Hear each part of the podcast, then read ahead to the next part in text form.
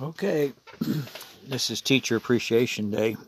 Fourth grade teacher said to her class, Now, students, we're going to study the Arctic regions and the Eskimos. I'm sure you have all studied your lessons. Rob, what do you know about Eskimos? Rob, who hadn't studied his lesson, answered, They are famous for their delicious pies. Oh my goodness. I think he may have got in trouble. I'm not sure on that one. Hey, Luke chapter 19. I'm looking at a verse of scripture, Luke 19. When he came near the place where the road goes down the Mount of Olives, the whole crowd of disciples began joyfully to praise God in loud voices for all the miracles they had seen. Blessed is the King who comes in the name of the Lord.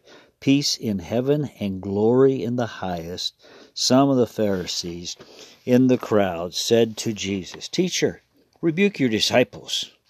I tell you, he replied, if they keep quiet, the stones will cry out. We are so, uh, what should I say, so needful to give God praise.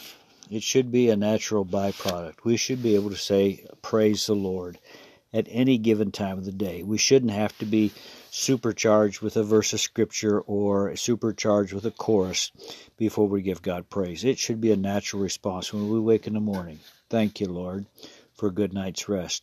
Thank you, Lord, for letting me live another day. Thank you, Lord, for breakfast. Thank you, Lord, for the opportunity to pray and seek your face. Thank you, Lord, for the word. If you get the message, God wants us to be thankful. And uh, the disciples were rejoicing about all the miracles they'd seen.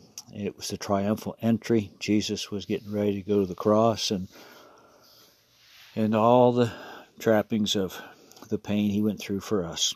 Truly, I don't want any rocks crying out in my neighborhood. I want to be the one giving God the praise. Let's do that right now. Heavenly Father, we give you praise. You are the God of the universe. You put the stars in space. You separated the waters and the dry land. You gave us valleys and mountains. You gave us trees and forests and deserts and fertile land. God, we are so blessed to be in America. Lord, the freedoms that we've had through the years. Lord, the joy of prosperity that we've had.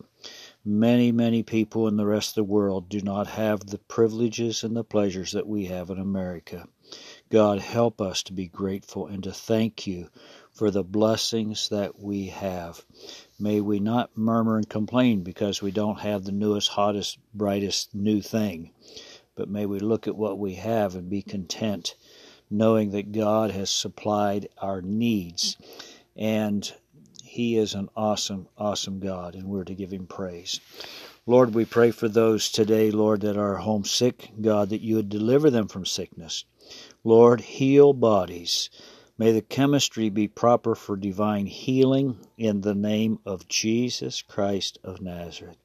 Lord, we're blessed to be yours, and we want to walk in your mercy and your truth and know, God, that you care for us and that you're truly an awesome, mighty God.